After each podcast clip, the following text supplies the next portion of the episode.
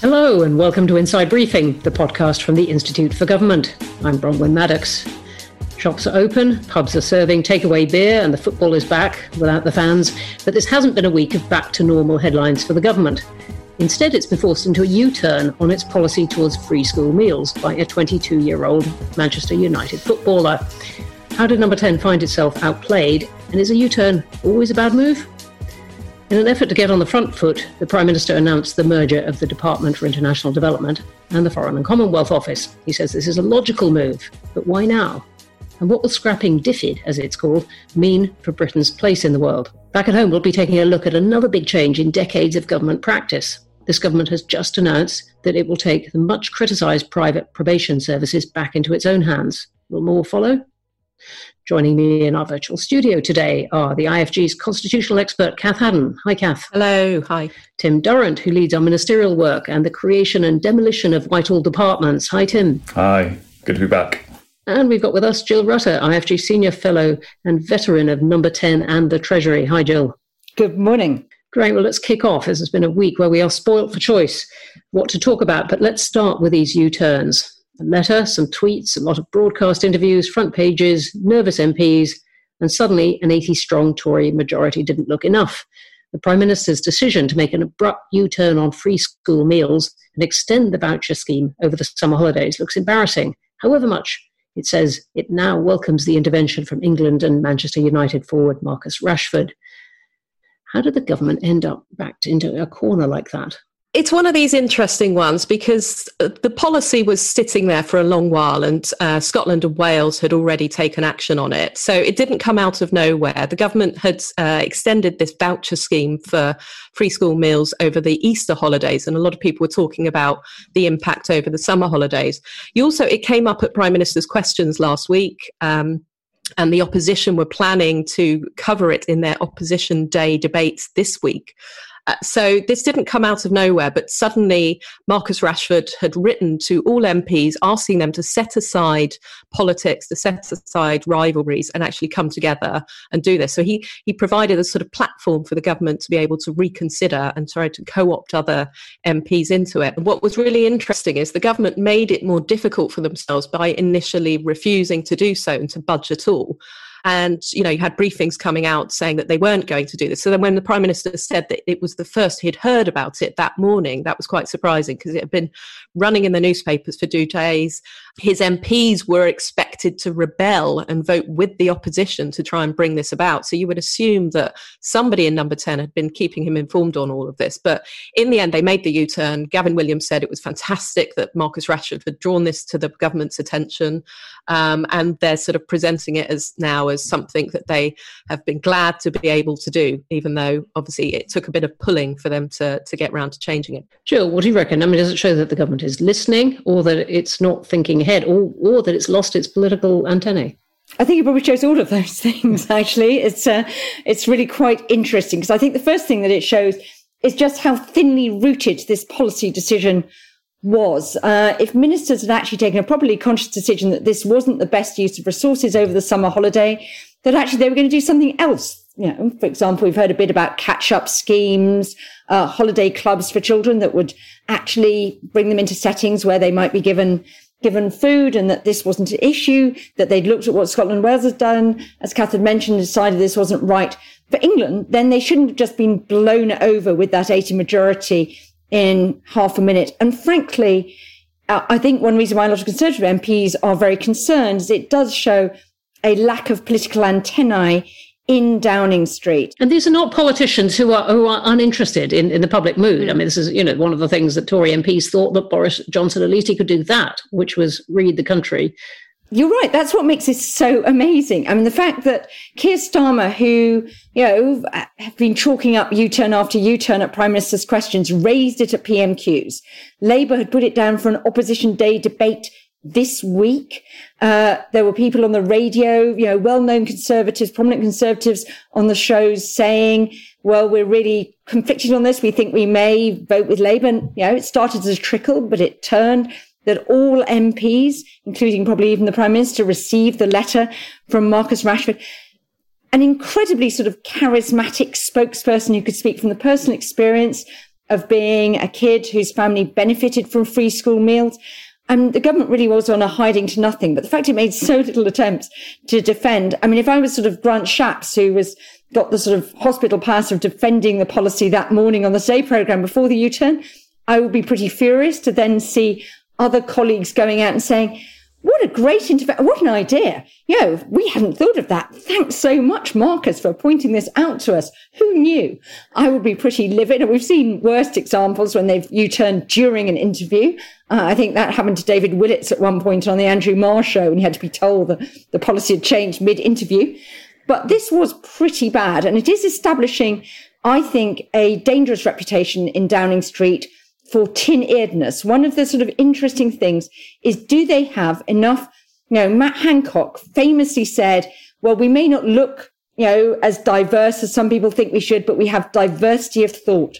What they don't really have is diversity of much lived experience there. You know, it took Marcus Rashford with a very different sort of experience to come and bring this to the fore. And then they crumbled. Uh, and I think those two things are profoundly worrying and saying a lot about how much thought is actually going into some of these decisions in Downing Street and yeah, how robust will they be? Well, there obviously are different views. And yeah, I mean, if we, if we, if we try and reach into why we think they did it, they were obviously thinking of, of look, we don't want to keep putting money uh, out to support uh, uh, um, every, everyone during this. They're beginning to think of how to turn this off and change, change direction. And that's one of the things that's been said. It's not the money itself, because this was about 120 million compared to the huge sums that they're spending on uh, you know the furlough scheme and other things. This isn't a lot of money but supposedly the treasury view was that they didn't want to set a precedent that basically means they'll have to do this year after year. Um, and given that the government are starting to think about how do they ease back on all of the economic support that presumably was their rationale. But as Jill says, if you're going to do that, you need to have a counter argument as to how you're not going to let people suffer during this time, what you're going to be mm-hmm. doing instead. And they didn't seem to have thought that through, or even really gauge the sense of conservative backbenchers, because it's becoming a bit of a problem that a new government with an 80 strong majority is being sort of pulled around so much by its own backbenchers. And that begs the question about how much is the Prime Minister, is his operation, keeping in touch with the sort of mood on the ground? Tim, Tim, yeah, you, you, you I mean, you've been a civil servant, and uh, for us, you advise ministers privately as well as writing um, about what they should do. I mean, you know, when is a U-turn a good U-turn, and when is it um, a mistake, if you like? So I think it's an interesting question. It's, we were talking earlier about, uh, Cath and I were talking this morning about uh, the difference between a U-turn and a tweak. And I think, you know, if you can show that you're listening to people, you're learning from what things are, you know, you're learning from events as events are changing, then you have to react. When, you know, when the facts change, you change your mind. That's, that's sensible and that's welcome. Um, I think this is, this is a classic U-turn, right? In that it's sort of, you know, it's something that nobody really thought about, I don't think. And then there was a lot of pressure um, that was brought to bear. I think the thing this reminds me of is Philip Hammond's U-turn after his first budget, the the national insurance uh, contributions that he raised on uh, self-employed people, uh, and there was a similar. There was a big backlash in the press. Laura Kuenssberg uh, tweeted about this breaking uh, a Conservative manifesto commitment, and it got badged as the white van man tax. And uh, within a couple of days, they had to sort of un- unwind it. And that was, you know, the similar thing where you have this big sort of media focus on one particular issue, which actually, in the scale of, you know, a budget or in this case, the response to a global pandemic, is it's a very small policy decision, but people narrow down and focus in on something specific because, like Jill said, you know, it's something that touches on people's real lives. Well, what do you think, Tim, of I mean the changes that Rishi Sunak, the, the Chancellor, has made so far? Because he's had a lot of tweaks, if you can call them, but but um, we, it sounds as if we're not calling those U-turns. Well, I think I think there's there's a good argument for sort of adapting as we go along, right? And you know, to use the over, overused word of the year, we are in unprecedented times, and nobody has ever responded to to a pandemic like this before. So it makes sense to sort of flex and see see how you go. And as you say, that's that's the case on the economic side with um, extra support for small businesses and the question about um, you know those who started jobs just before the the lockdown was introduced, and you know furlough support for for self employed people. So what we reckon um, might be the next U turns? Jill, you've been doing a, marvelous event for us on, on science and uh, uh, and use of government's use of science, and there's been a lot of talk about the uh, one meter, two meter debate. I'm not sure that's going to be a U-turn as such. Uh, I think that's probably going to be what we might describe as a bit of a policy evolution.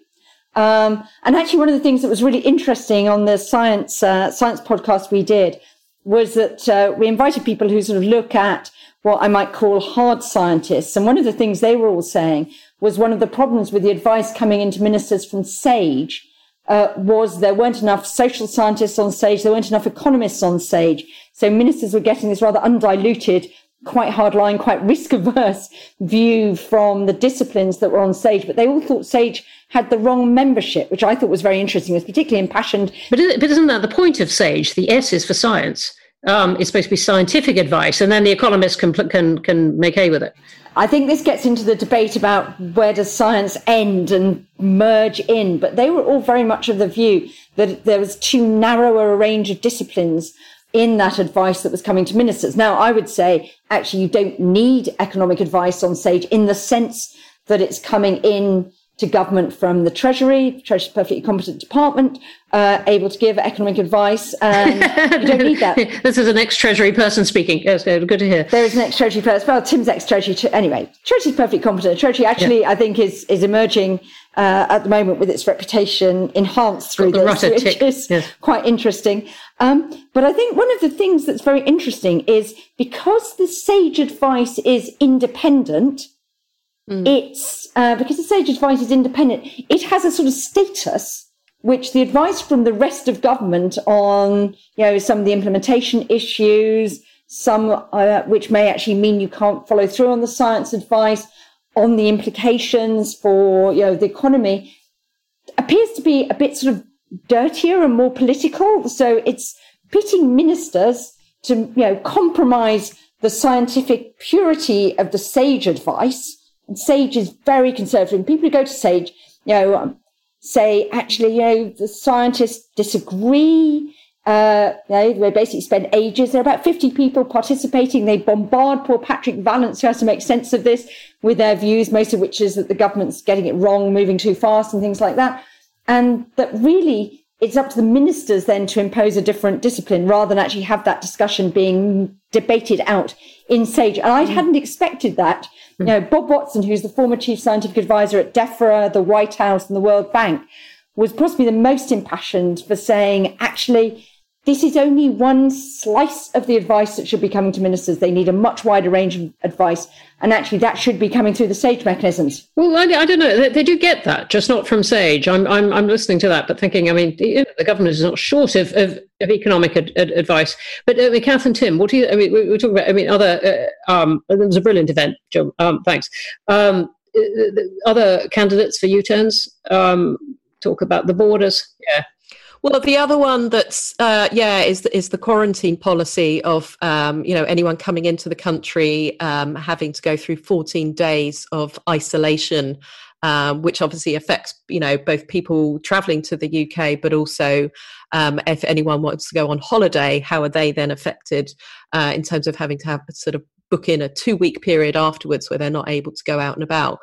There's been a lot of pushback again from Conservative MPs concerned about the impact on tourism, um, you know, about sort of the impact on the, the economy more generally. There's again, obviously, well-being concerns in terms of people's ability to go abroad, and there's questions about how you can work with other countries to create these so-called air bridges, or you know, where you you work out a sort of bilateral agreement with another country that you will accept their people and they will accept yours and so forth. The UK obviously has a particular problem around this because the rates of infection are still so high compared to to some other countries. But I think what's really interesting about this stuff is that you know we talk about all of the advice as if it's sort of objective and so forth, but a lot of the areas where these things are turning into U turns is where there's a real political debate about it. So it is about the economic advice. Um, it is also about the science and whether or not you need to have that 14 day lockdown, whether or not you need to have that two meter distancing. Mm. But these things mm. are turning into political battles. And one of the reasons mm. why the government struggles is because it likes to set things up as a sort of, we will do this policy. It doesn't set it up as we're thinking of doing this policy.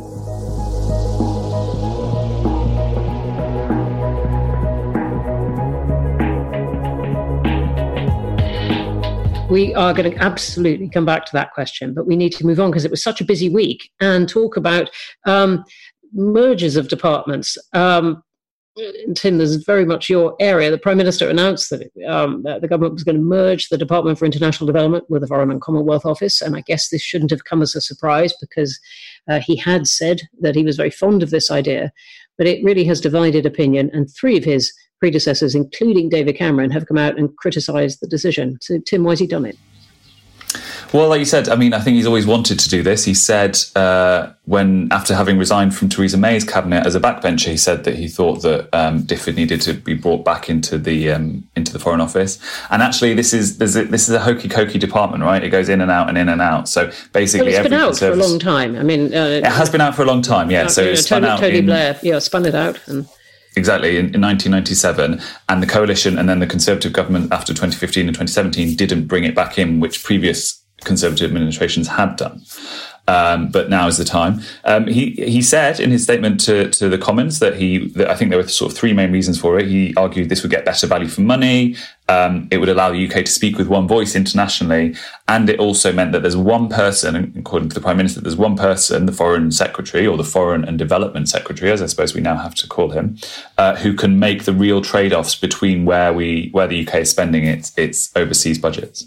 And what he said, isn't it, is, is that he doesn't want the UK uh, trying to um, exert pressure on one country and then with a, another part of the government if it is giving it an awful lot of money or giving poor people in that country. But then the riposte to that from uh, people in DFID and the aid community is look, the mandate of DFID is very clear. It's about poverty reduction. That's not the sole aim of Britain's foreign policy. And if you don't go out and help those poor people, and they're, they're not, they're not going to get the help. And it really is a very uh, fierce it, battle.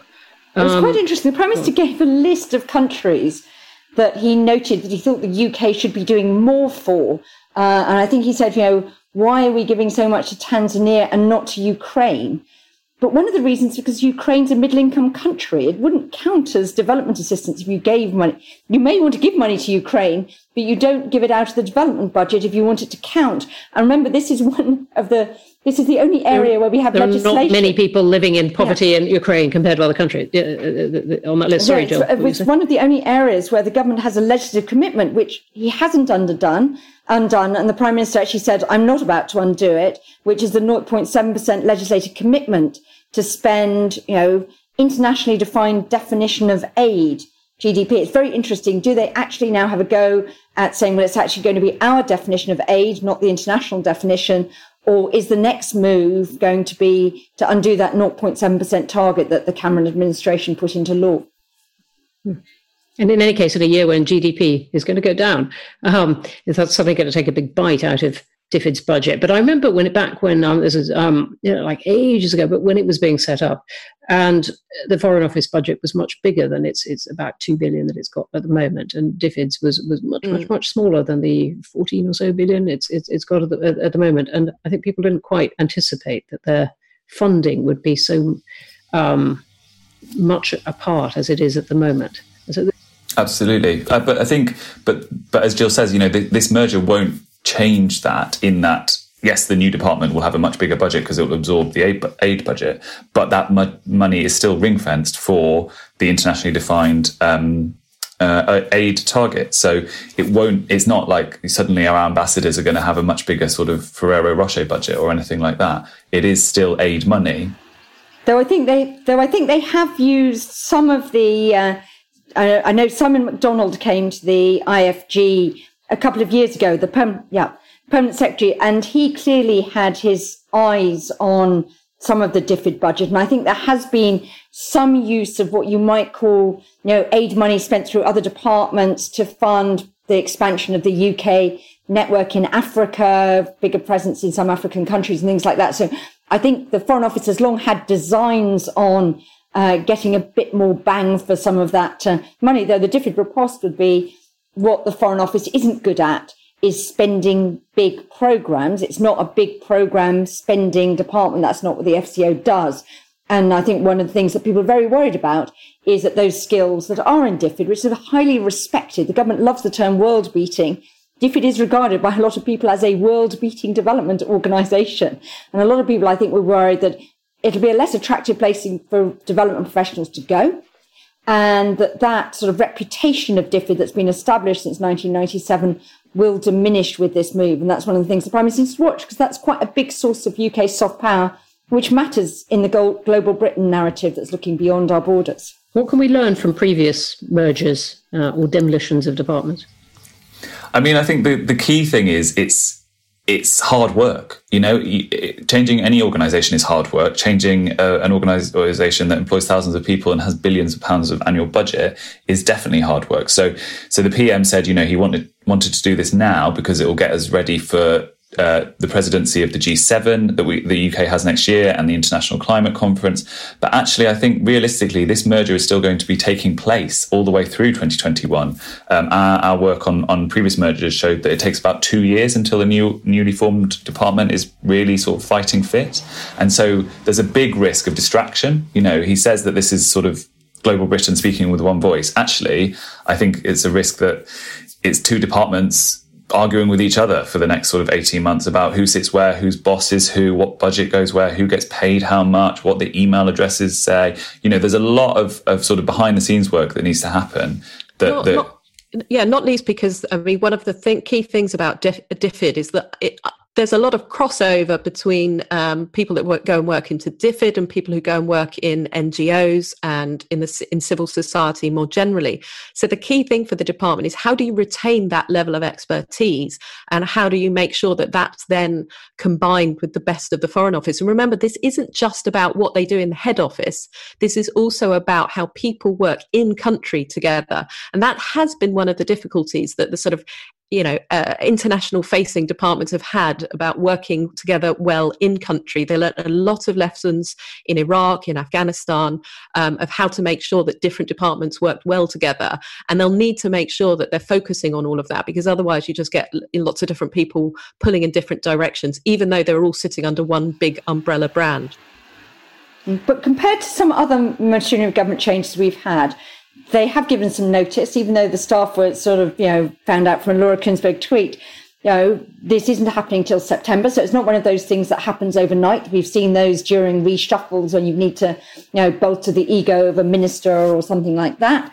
Uh, it was actually quite uh, already in train, if you like, because we had those joint ministerial yeah. appointments. So there are a lot of ministers now for all the areas where we have development programs who are joint ministers in both the FCO and DFID. So the direction of travel was in that sense quite clear. So they are sort of actually doing it in a more planned way than some of the other changes. Though I think Tim's right. Is next year really the year you would choose with this sort of very big other agenda. The other question mark. Yeah, but uh, Jill, but I, I, wanted to ask you at that point. Uh, there's a great point to make because I uh, and, and, you talked about the direction of travel. I just I want to read out one sentence from the the um, government statement, which it says the Prime Minister has also announced that the UK's trade commissioners will come under the authority of UK ambassadors overseas. Bringing more coherence to our international presence. So, is trade being folded into, and even the Department of International Trade? Well, that's that's very true. I mean, of course, in country, they're all, they've already got this policy called one HMG, which means that actually the you know ambassador is supposed to represent all of government, and there are loads of government departments who have mm. interests in other countries. So, uh, so just taking over DFID doesn't sort of resolve that. So they're already supposed to be unified.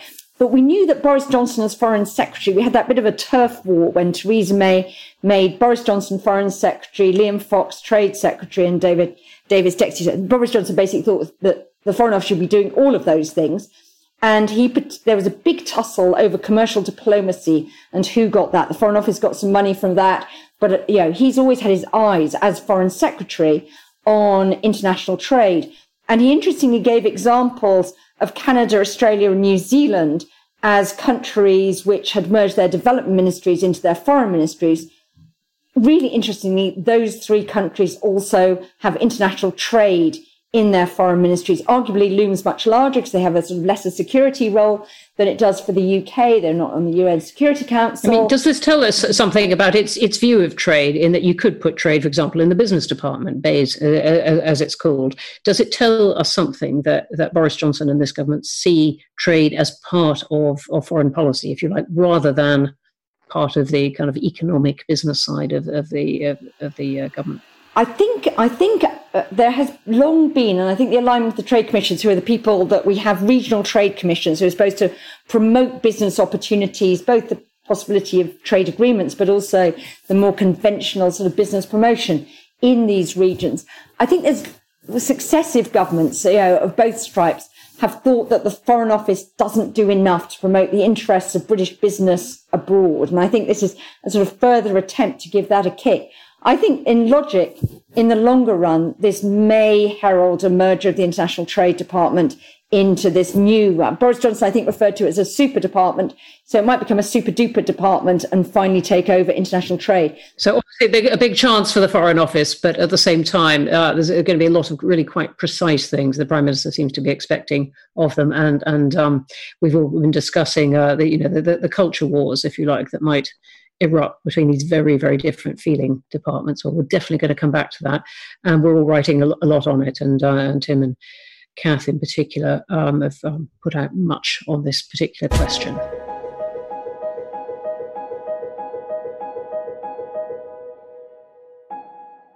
Let's turn to our third big subject of the day Coronavirus is a reason for the government to do pretty much anything, it seems.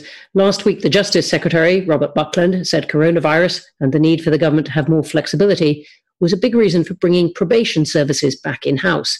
He didn't refer to what has been a rather mixed scorecard, that is really putting it politely, since Chris Grayling, remember him, pushed through the outsourcing of probation services seven years ago. This week, a new IFG report explores the whole issue of whether and when services should be put back into government hands and what should be done to make sure that any insourcing, that's the technical term, believe it or not, is a success. One of the authors of the report, Tom Sasse, IFG senior researcher, joins us now. Hi, Tom. Hi. What are your thoughts on the probation decision? It's clearly the right call, Bronwen. I mean, let's not put too fine a point on it. It's been a complete disaster. Um, m- many listeners might be familiar with the hashtag failing grayling. You know, over the last seven years, the probation system has been a real mess.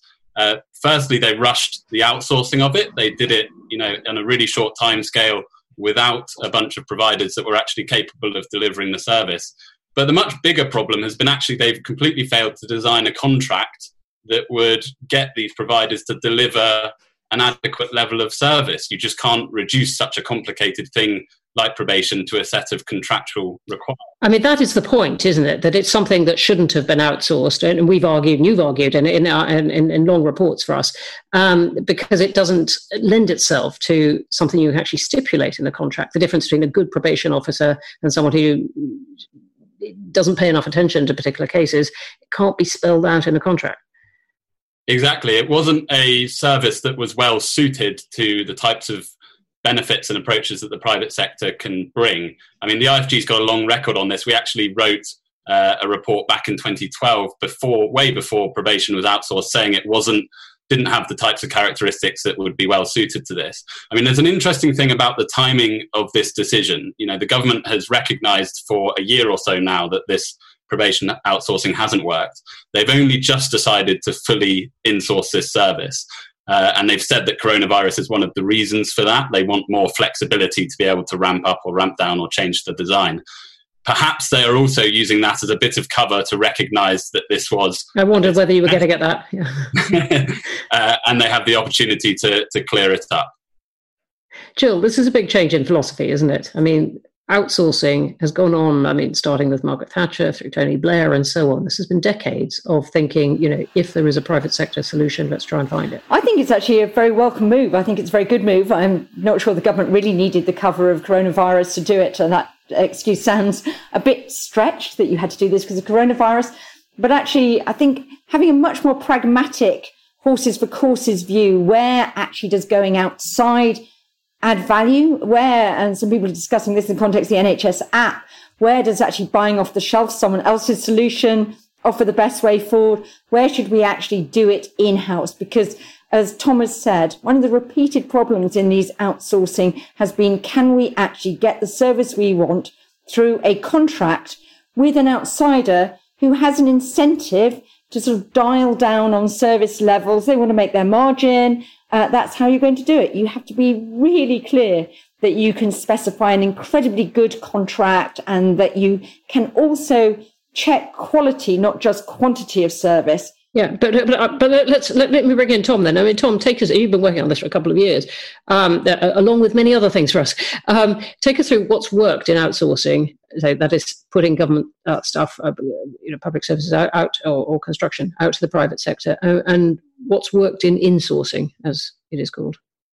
So I think it's important to to, to bear in mind that you know this last forty years hasn't been uh, a complete failure in terms of this experiment with, with putting things out to the private sector.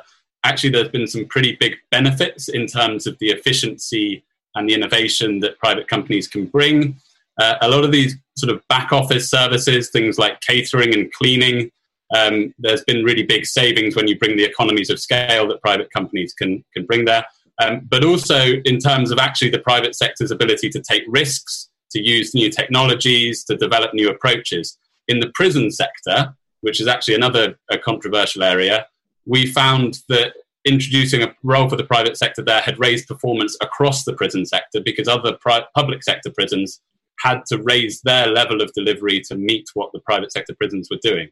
Um, so that's an interesting example of you know reasonably complicated service where they got the model right. Um, I think what we're seeing now is that attitude of the private sector was always best and we can just chuck it over to the, the fence of the private sector and they will be able to do it was clearly wrong. And in areas like probation, that hasn't worked. In terms of what areas of insourcing we've got the best evidence of, this is a relatively new thing. You know, it's only big services are only starting to be brought in in the last five to 10 years. Um, so we don't have a huge evidence base. IT is one of the areas where we can see some really big successes. So IT has become this really core strategic area for most organizations, and actually it's difficult if you have that being done by a private company. So the DVLA brought their IT in house about five, six years ago. They've saved about 60 million pounds by doing that, but they've also got a much better IT capability, and people are able to renew their driving licenses online, things like that, which they weren't able to do before with the private contractor. The other area where we've got a lot of examples of this and we can start to see some of the benefits is in local government. So, local authorities bringing things like waste collection back in house.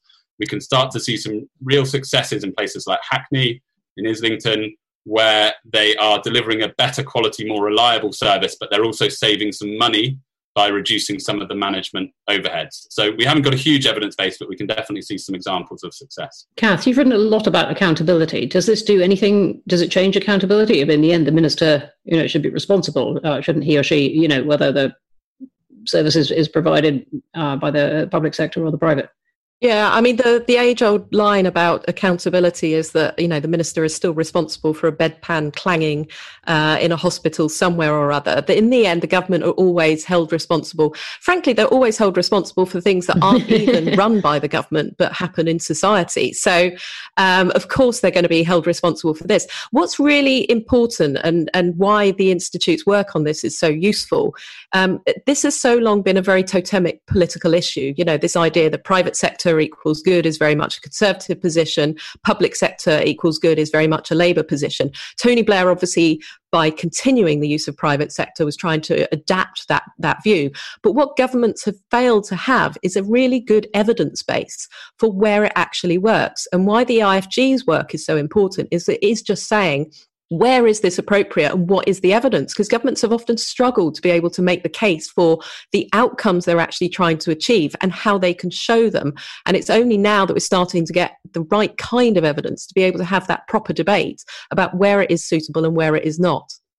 No, and that's something we've tried very hard to do because obviously, and particularly at the, at the moment, with people very keen to say what the public sector can do and how much money uh, ought to be put into it and everything. We really want a kind of clear sense of, of when that works and when it um, is harder to, to manage and when the private sector can have a role, but also, uh, as Tom has been describing, when that fails.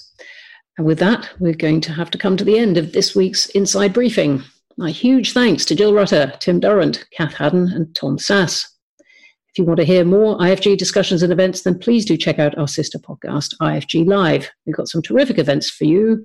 Do check out our all star IFG expert panel discussion, including Jill here on where next to Brexit. Spoiler alert, it's still very complicated.